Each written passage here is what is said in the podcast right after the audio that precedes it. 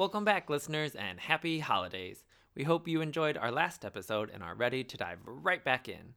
This episode, we're joined by Dr. Jim Hiller from the University of Dayton to discuss clinical improvisation. What is it? How does it work? Why is it scary? How can I be better at it? And what in the world is an IAP? Since it's the holidays and everyone is busy, we've got a little bit shorter episode for you with just one interview to digest, so you'll have more time for making merry.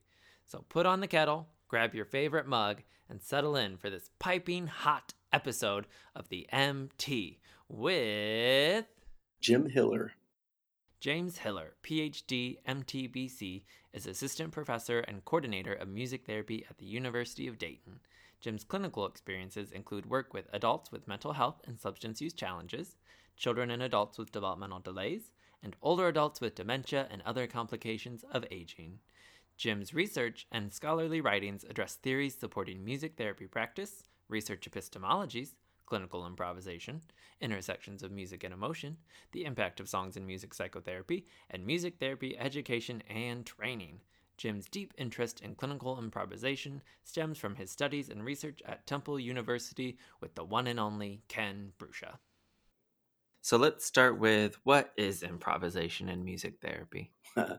what is improvisation in music therapy? So me, improvisation is is infinite, and in terms of uh, work in music therapy, um, for a client to improvise and for us to improvise together is to me a truly unique human endeavor and unique human experience. Um, it's it's so in the moment and it draws on um, so many domains of of how we how we I don't want to use the word function, but how we how we get on. Um, um, so, a, a, real simple definition, I guess, of improvisation is is extemporaneously uh, creating sounds. Um, typically, we think of improvisation as having musical parameters, but in clinical work, it doesn't always have to be musical in a uh, conventional sense. It's funny because you and Nancy both use that term. It's a unique human experience to engage in music and in music therapy. Uh huh. Um, and I'm curious where that comes from now. Um, I think probably mostly from um, thinking deeply about the four methods. Um, of course, Bruscia's four methods of, of uh, music therapy. Dr. Hiller is referring to Dr. Ken Bruscia, who ran the music therapy program at Temple University and has written the seminal work Defining Music Therapy, which you can refer to for more information on the four methods, available on barcelonapublishers.com. Um, an improvisation among composing, uh, recreating, uh, listening um, as methods of engaging clients in musicking is is truly unique and really calls again on so many different aspects of a person's um, i'll use the word function person functioning um, cognitive um, motor and sensory motor emotion um, communication spirituality um, interpersonal um, ways of being it's all part and parcel of the experience of improvising with another person. Um, and it, if if performed uh, reflexively, can be a very deep way for a person to um, get in touch with self, to hear self sounded, um, and to uh, then reflect on um, who am I as I create these sounds? What do these sounds mean to me? How they are how are they reflexive or excuse me, reflective of who I am and what I what I mean to say to you and how I mean to be with you. Just a very very deep experience. Yeah, it sounds like it's really complicated like there's a lot going on when you there is a lot going person. on. right. Um, um, and, um, I'll say, and also, and depending on uh, a therapist's um, theoretical stance that they um, embrace at the time that they are improvising with a client or listening to a client improvise, um, different meanings are relevant, different meanings come to the fore. Um, and so again, it's pretty infinite as a as a way of working. Yeah, can you say some more about that? So, um, I, for instance, um, we think about Nordoff Robbins' work, right, which is uh, quite music centered, um, and the way the therapist thinks about the client and the way the therapist experiences the client and their musicking is truly about the music with the understanding that music as a, a human expression is valuable and is not really to them not just a reflection of something about the person but it truly is the person manifest in sound and the way the person chooses to be with me as therapist um, is manifest in sound. Um, from a from a psychodynamic standpoint, I might look at it differently, and um, psychodynamic being a, a highly um, highly referential way of working and metaphoric way of working that the sounds and the way that an individual creates sounds um, is experienced by a therapist as a representation of of something about that person, something about their their emotional life or their personality structures um, or their way of being uh, interpersonal. Um, and then I could even uh, look at it from a humanistic stance, which is really close to the the music centered stance um, where I'm witnessing this person um, on the path of actualizing themselves and what I hear in their music and how I respond to it will be different than the music centered and different than the psychodynamic in that I'm truly valuing what this person brings to the table as um, as they are um, enacting agency. Um, and the value from a therapeutic standpoint is that the person is is invested, is expressing, is living in the music. Um, so those are three different ways of looking at it. You could probably look at it from a cognitive behavioral standpoint as well. Um, I don't choose to do that, but um, but one could. I'm not quite sure how you mm. can look at it from a behavioral standpoint. I don't I don't really live there. Um, I suppose sure. you could reward somebody for improvising something. oh, I've seen it. I've seen it in my uh, work. Yeah. Right. Uh, um, meaning uh, relative to the music doesn't necessarily come into play in that way of thinking, whereas yeah. it, it does in the others. Is that helpful? That is, I love it. I just get so excited talking about this stuff because it's all so uh, cool. I mean, improvisation is one of the, the main ways I work, so it's it's so interesting to hear you talk about it in such a deep way. It's it's very cool work, indeed. yeah. Um, can you say a bit more about how it doesn't necessarily have to be music? You said that kind of early on, and I was wondering what you meant by that. Right. So, so improvising can result in what Bruscia referred to as sound forms.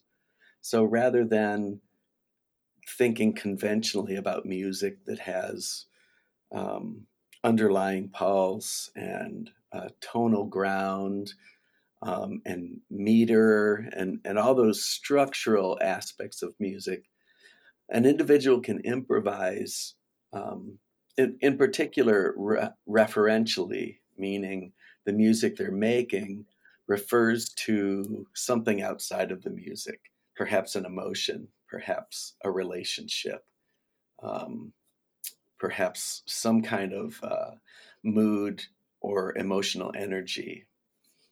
Um, and so, what the person expresses might be just that um, um, that there are a lot of different theories about this. So, taking an emotion and and putting it onto a drum, onto an instrument. Um, an emotion doesn't necessarily have a pulse and a meter and a tonality, right? And and yet um, the raw experience of how I feel, how I feel a, a given emotion, um, can be expressed through the energy I apply to the instrument, and then that manifests as a sound form. Again, it's not necessarily musical in in a conventional sense, um, but it is using a musical instrument. It is in the context of of a music therapy relationship, and so it's still music, um, uh, but it's uh, again Bruscia calls it a sound form, and it still mm-hmm. has expressive and interpretive uh, meaning potentials. Yeah it makes me think of um, some of the pain work I do in a children's hospital, where for like the more um, like intense active pain experiences, I'll just hand the kid a drum and we'll just beat it out and we'll scream and vocalize and do a more active method of like improvising the pain onto the drum. Right. And to listen back to it, you don't find all the musical parameters that that cause us to call it music, but it's truly uh, that human expression using musical instruments as a as a uh, resource. Hmm, as a resource. Okay, I like that. Yeah. Um, so we've kind of been talking around it, but what makes improvisation an effective method in music therapy? Um, I think of. I, I looked at this question and I thought probably a more useful word than effective would be useful. So, why mm. is improvisation a useful method? Um, and I say that because um, effectiveness can be defined by the client, not necessarily by me.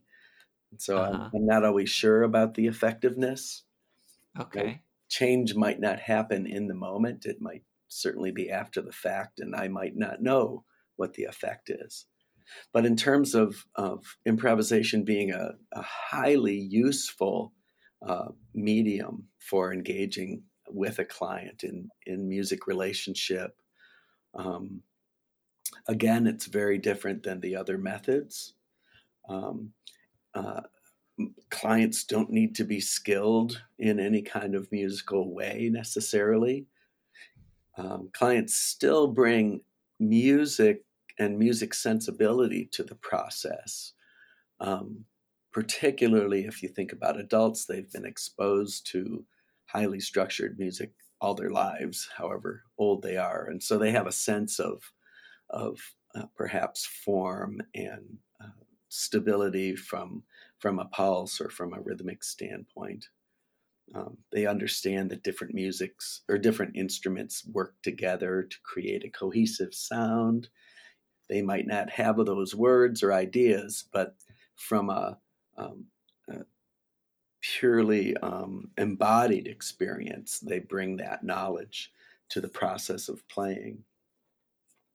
Um, and and so it becomes really accessible to nearly anyone who can shake, scrape, tap, beat, um, vocalize uh, in in an intentional way, improvisation becomes accessible, which to me is it makes it a, a highly useful uh, medium. And then, um, in terms of focusing that clinically, um, again, it goes back to the therapist's um, theoretical stance and their understanding of of client need right? And um, how i choose to structure improvisation experiences um, to en- engage with a client um, might be different from different standpoints. But the possibilities are vast, right? And so I, that, uh, that's why I think it's it's certainly useful.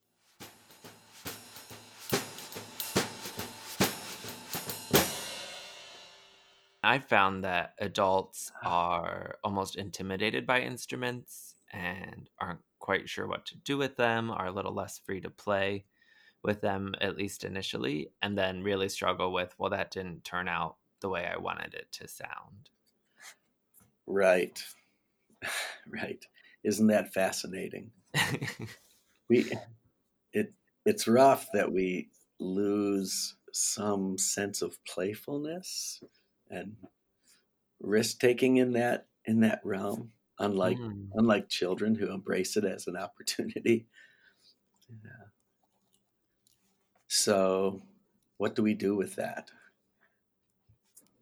yeah is that i guess that's where the therapy would occur right is working through that it would conversion. sure it would it would have to begin there so uh, i guess i i have done lots of of group work um, and setting the stage um, for helping a client. I guess individual work as well.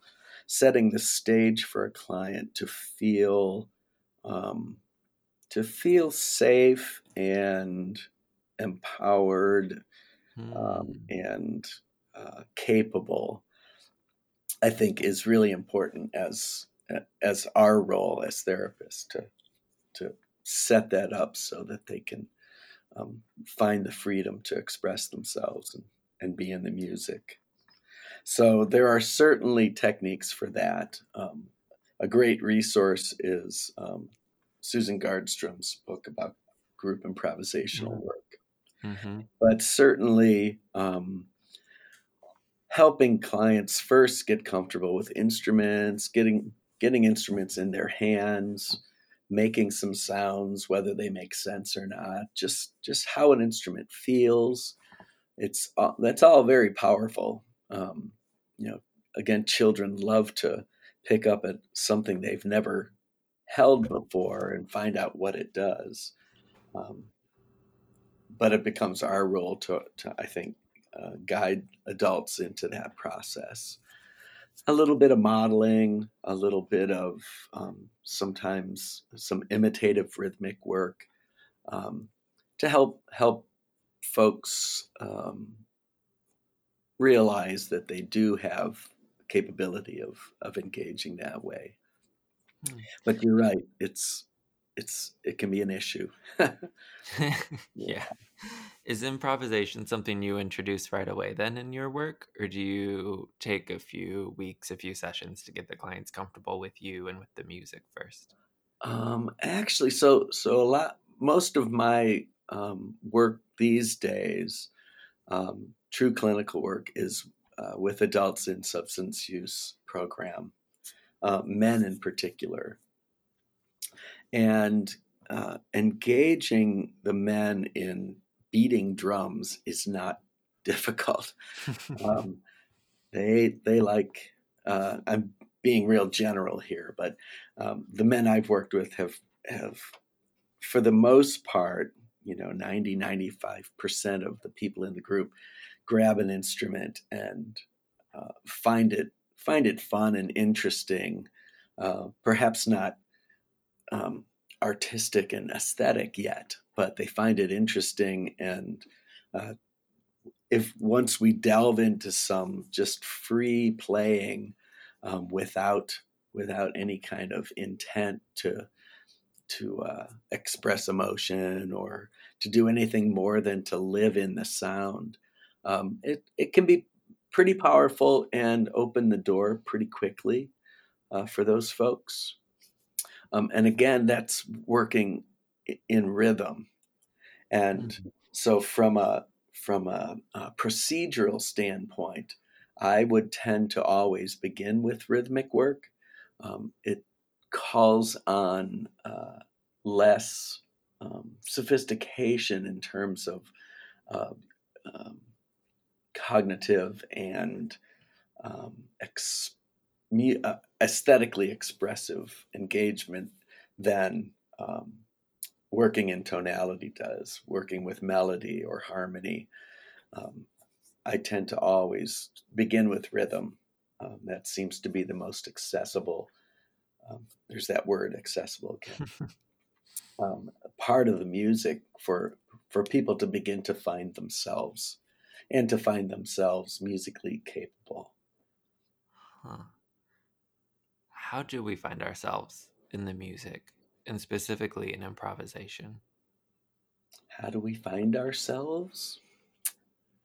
Hmm. So, thinking, I guess, uh, psychodynamically, um, I can hear myself.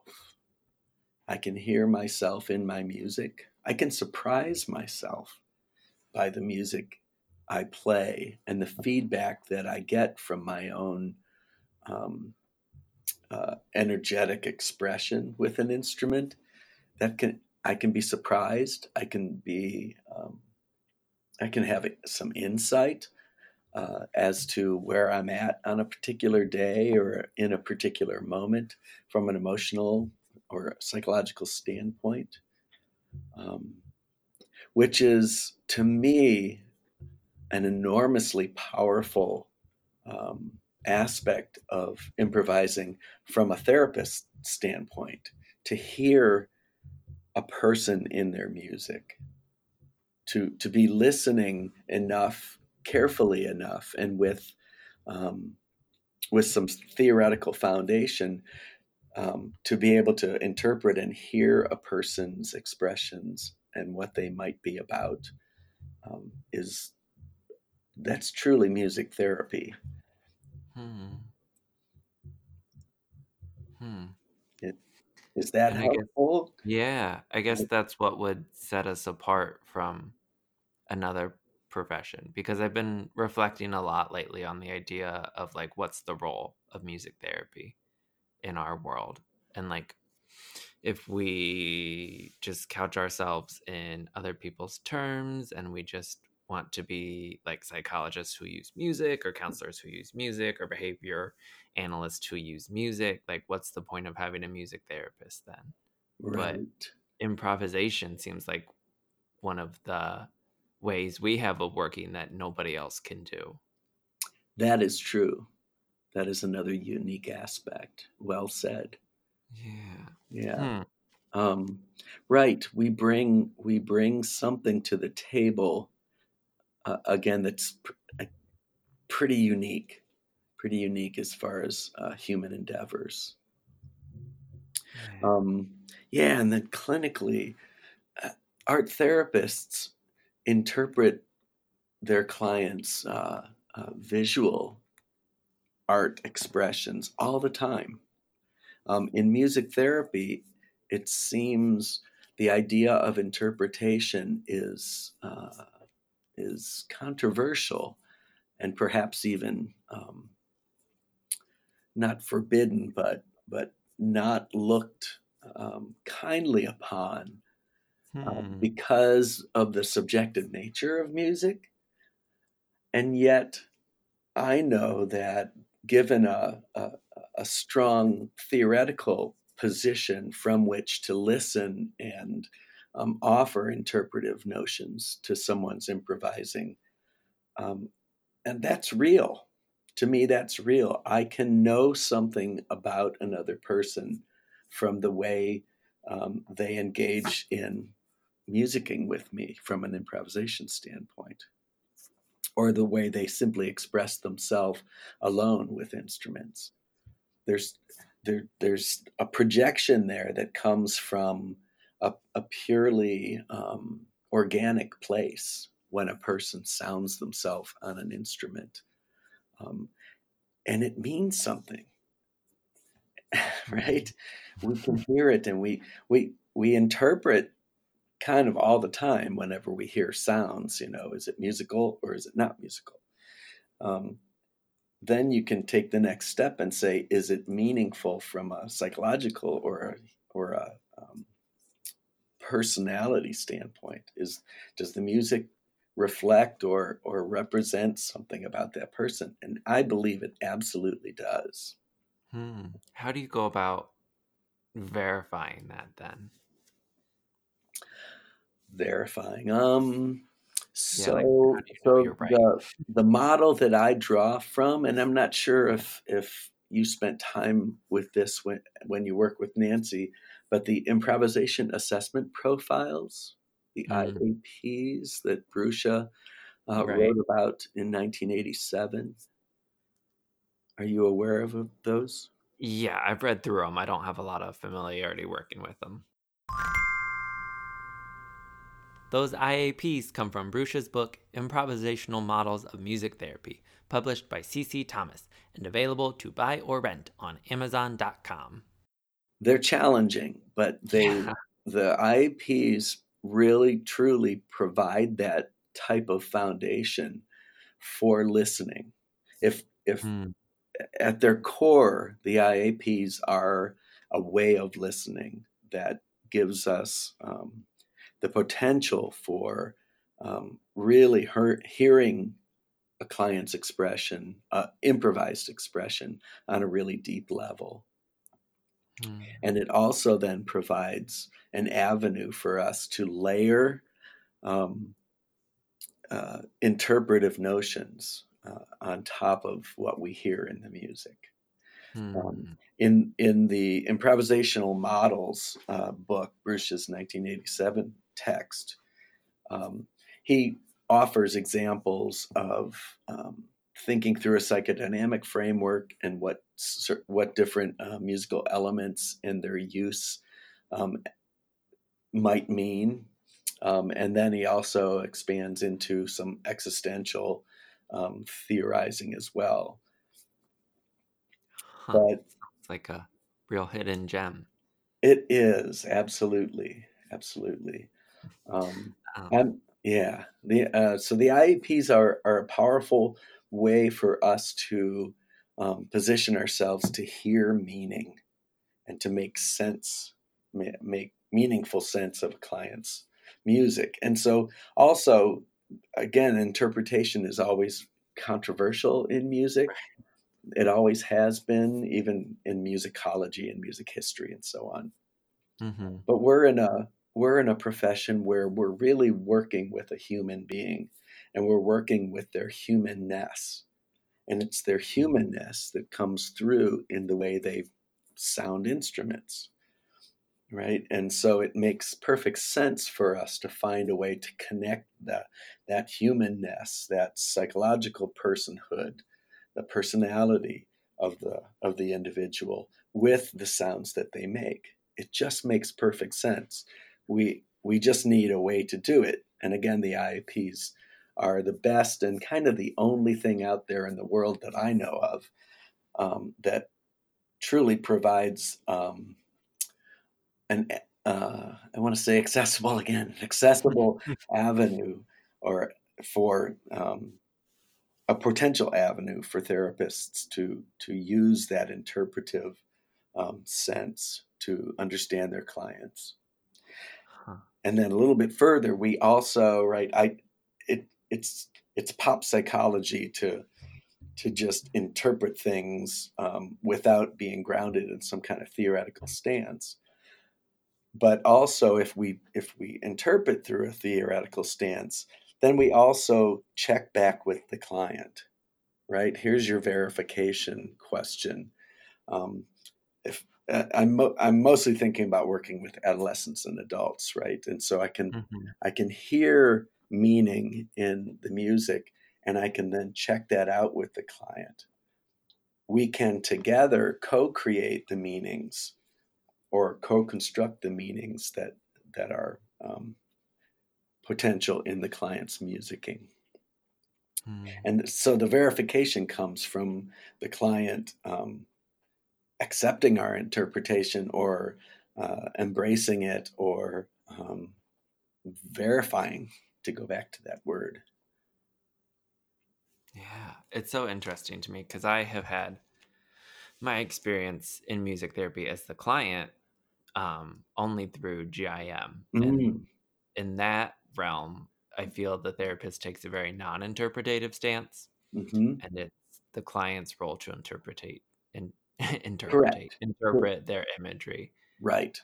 And so I don't know, it's almost like antithetical to me to be like, well, I'm going to interpret the music you just improvised um, just because of my own experience in my own therapy. Right, right.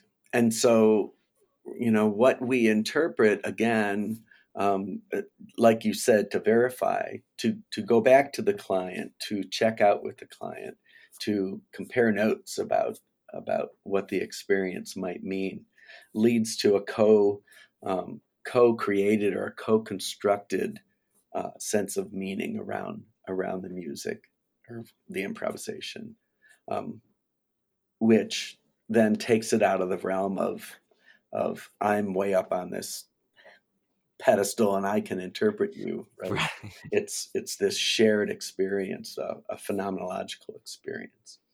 Ah. And and now that I said that, I also want to say that um, the IAPs are a phenomenological process.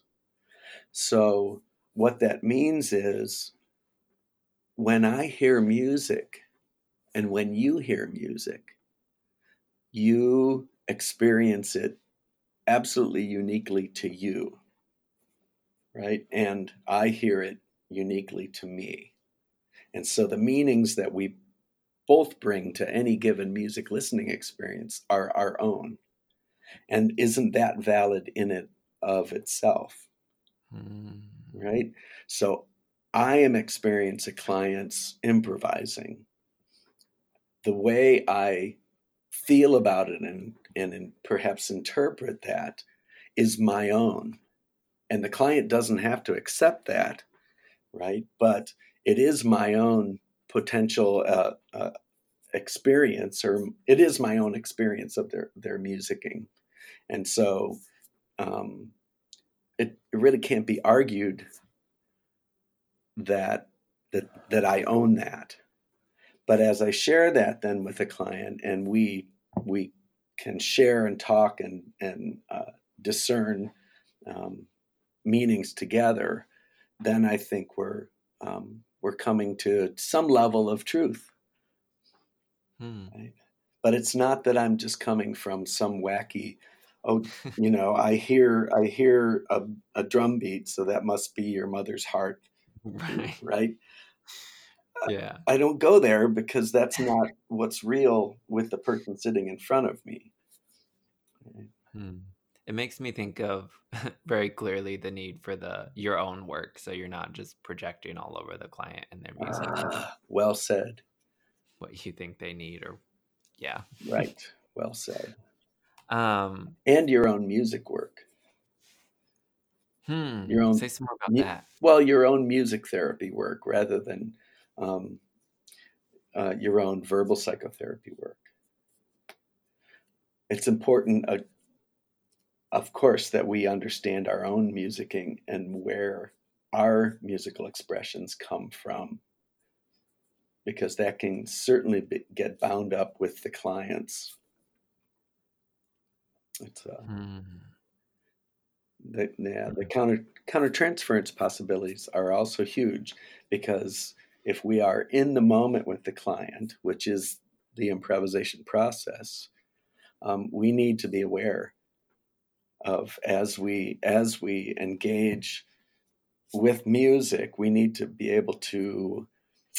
Um, Aigen says we need to be able to explain every music element and every music um, encounter why we played what we played mm. right that's to Aigen that is us understanding our medium on a really deep level that we don't randomly um, try to change the music or try to ground the client's music or whatever when we're playing together um, we have reasons for why we choose certain music elements as we're engaging.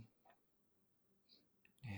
That's it makes me think back to Nancy. Um, because when we talked, she said, when we're in music, we're less defended. When we're talking, we're able to defend so well. But when we're in music, there's our defenses can be worked around, can be worked with.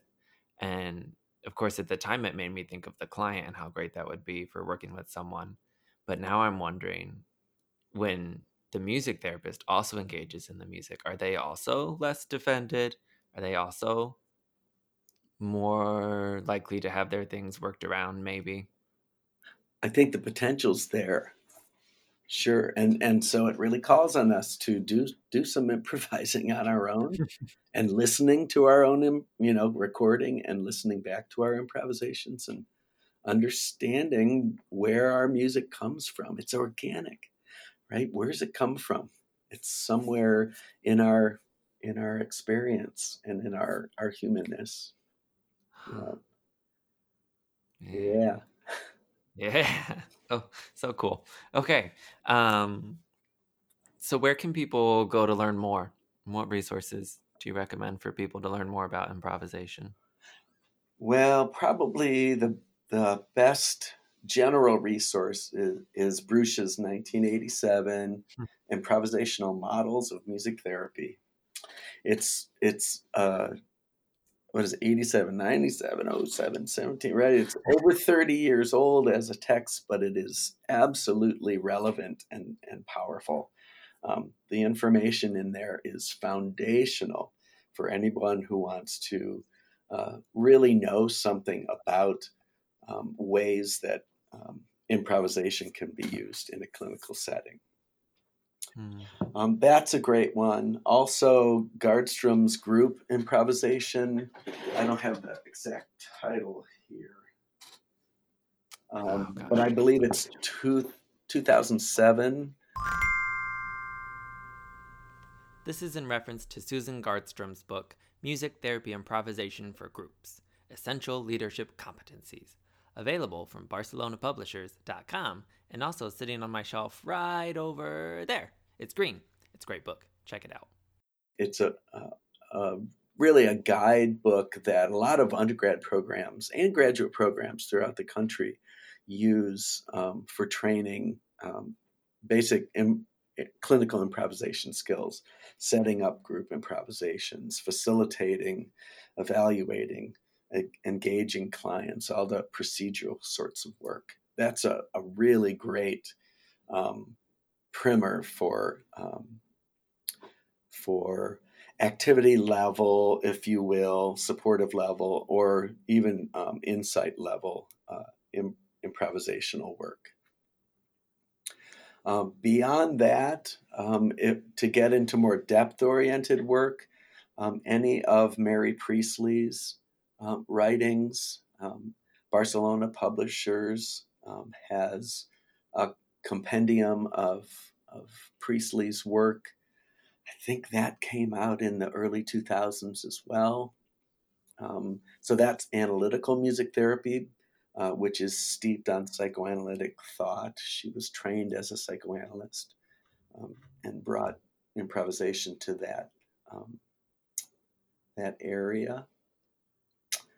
Those are probably key. Um, then, depending on if you want to think about a music centered approach, um, any and all of the Nordoff Robbins um, uh, books and articles, there are many, many, many uh, by Ken Aigen, Alan Turry, Clive. Clive Robbins was a great writer. He writes so beautifully and so lovingly about improvisation work with, with children.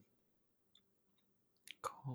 And then for like self experience, do you just recommend sitting down and improvising and then listening back? Is that a good place to start?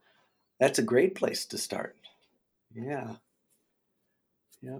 You might even so so two basic um, uh, avenues for improvising from a clinical standpoint are referential improvising and non-referential improvising. So, referential, you might jot down uh, for yourself some emotion labels uh, calm, uh, love, anger, uh, these, these sorts of things, guilt, sadness, and, and just play those. Take one, think about it for a moment. Don't plan, but just think about it for a moment and uh, engage in whatever instrument or instruments you have in playing your experience of that emotion and recording it, right? Or to play the nature of a relationship, something like that. Um, or something about self perception. Uh, my master's thesis was um, I had people play a real self improvisation, which meant um, they were playing their conceptualization of themselves right here and now, today, who they are, what they're like. And I recorded that, and then I had them play what they thought their ideal self might be.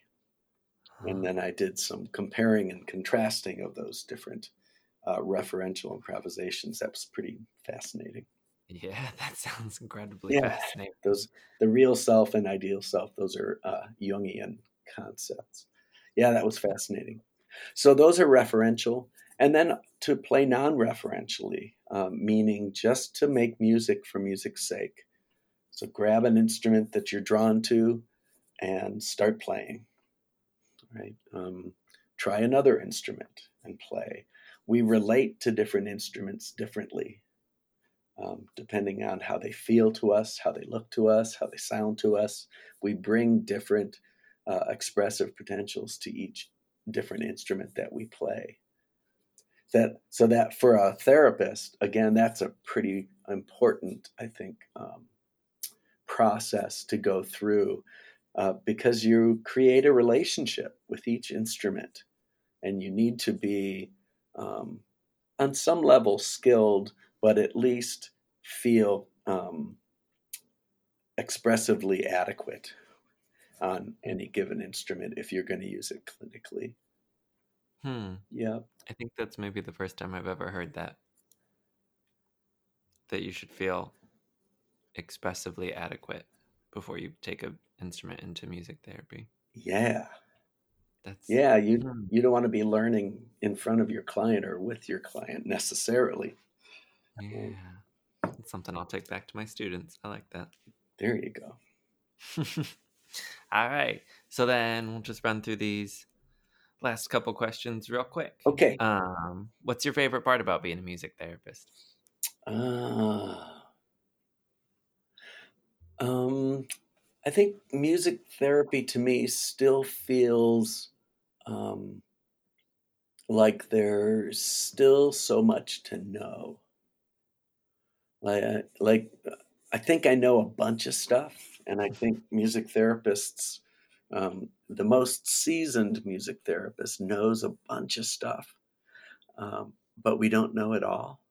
We we just still don't know it all because it's such a an amazing process to make music. Um, uh, we are created in an amazing way that we can do musically what the things that humans do. Um, yeah, so I think that's a favorite part is that we're we're we're never going to get it all figured out, not in my lifetime, right? Um, and yeah. and so every day is can be new, and I can learn something new. Hmm. Right? There's there's like... just all sorts of potential for for uh, new knowledge about about music. I like to tell um, uh, prospective students when when they come and talk about a program or joining our program, and and I just um, I often say, you know, when I was before I came to music therapy, I was a performer, and I played, you know, five six nights a week in smoky, nasty bars and restaurants. Um, but I I was always kind of uh, begging the audience to love me. Right? It's like love what I do, love my mm-hmm. music, look look at how hard I work. And then when I finally came to music therapy and realized that it's not about me at all, that it just turns that whole equation on its head. Um, and the music becomes for another, for another person's experience um, or for them to develop a relationship with music. Um, that it's a beautiful thing, and that yeah. To me, that's another cool aspect of music therapy that that is absolutely different than education and performance and musicology and and all the different areas of of music study. So cool. Um, on the flip side, what's your least favorite or the hardest part of being a music therapist? Um, the hardest part. I had trouble thinking about this one. um, I guess it might even be the same thing that the vastness of of music therapy. You know, Mm. I'm I'm looking at 60 years old in in a couple months here and um, there's still so many ways of of working musically that I would love to invest my time and money in uh, you know to become uh, a, a GIM fellow or to um, work in analytical music therapy or to I'm a guitarist to spend time um, and energy learning how Nordoff Robbins therapists work from from the guitar standpoint and bringing that work like like John Carpente does Mhm. um, and Alan Turry as well. I would love to do all those things, but it's frustrating because I know I'm I won't. Yeah. Yeah, so it's kind of the same problem. It's so vast. yeah. Yep. So for a young person like yourself, the world is your oyster, Tony. I know. Yeah, it's great. Yeah. No, it's great. I love it. I keep saying I'm gonna be a GIM fellow, a Nordoff Robbins music therapist, all these cool things. Yep. I Need all the training I can get because I just it's just so cool. Yeah. There you go. A nice little holiday treat for your ears. Be sure to let us know what you think by sending any questions, comments, or concerns to mtpodcast at gmail.com or DMing us on Instagram at MTea Podcast. Special shout out to at Rhythmic Roots Music Therapy on Instagram for all the love, comments, and sharing of our last episode. We'd love to hear any improvisations you create and record in response to this episode and may even feature them on our next show. Make sure you subscribe to catch new episodes and give us a rating and or a review if you're liking what you're hearing. We'll be back in January with another scalding serving of the MTea. As always, we'll finish the show with some final words from Dr. Hiller on how music has impacted his life. Oh, how has music impacted my life? It's purpose, right? If I think existentially, um, it's it's a key purpose in my day to day existence to to think about music, to study music, to do research on music and music therapy, to read about music, to talk about music. It's, you know, the funny thing is it's invisible. Right? Music is, you make it and it's gone, unless, of course, you record it. But so much of what we do, we don't record and we'll never revisit it. That's, uh, that's a thing. But, you know, we get up every day and we do it again. And, and to work clinically, we do it with another person every day or the person we worked with yesterday is a little bit different today, right? It's that infiniteness, I think. Mm, So yeah, it gives me meaning, gives me purpose yeah. Very cool. and joy too. Yeah. Yeah. So All right. yeah, I I'm gonna head- um one last so I I also play um professionally. I just, you know, I do a solo gig and I play in wine shops and stuff like that. Um and I when I was younger, again, I used to, you know, crave people's uh, attention and so on to what I was doing musically, and it was so important to me. And at some point, and I think this is because of music therapy, at some point I realize that it's not about me, it's about the song Hmm. right? So people sitting in an environment where they're having a glass of wine or a meal or whatever, um, it's they don't know me necessarily, right? But the song really moves them. Every song I play, Um, not everybody, of course, is moved by it, but it's the song. People in in our world are so drawn to and have such deep associations and memories with songs. Um, they're a part of part of who we are, part of our life experience. And so the pressure's gone because all I am is kind of a conduit for for somebody else getting in touch with a song that moves them in a in a certain way. That's pretty hmm. cool too. One, two, three, four.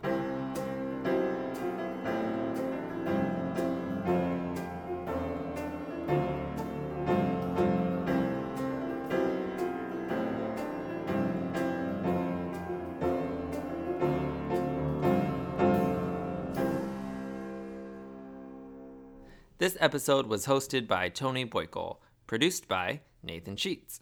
Original music composed and performed by Nathan Sheets and Tony Boyko.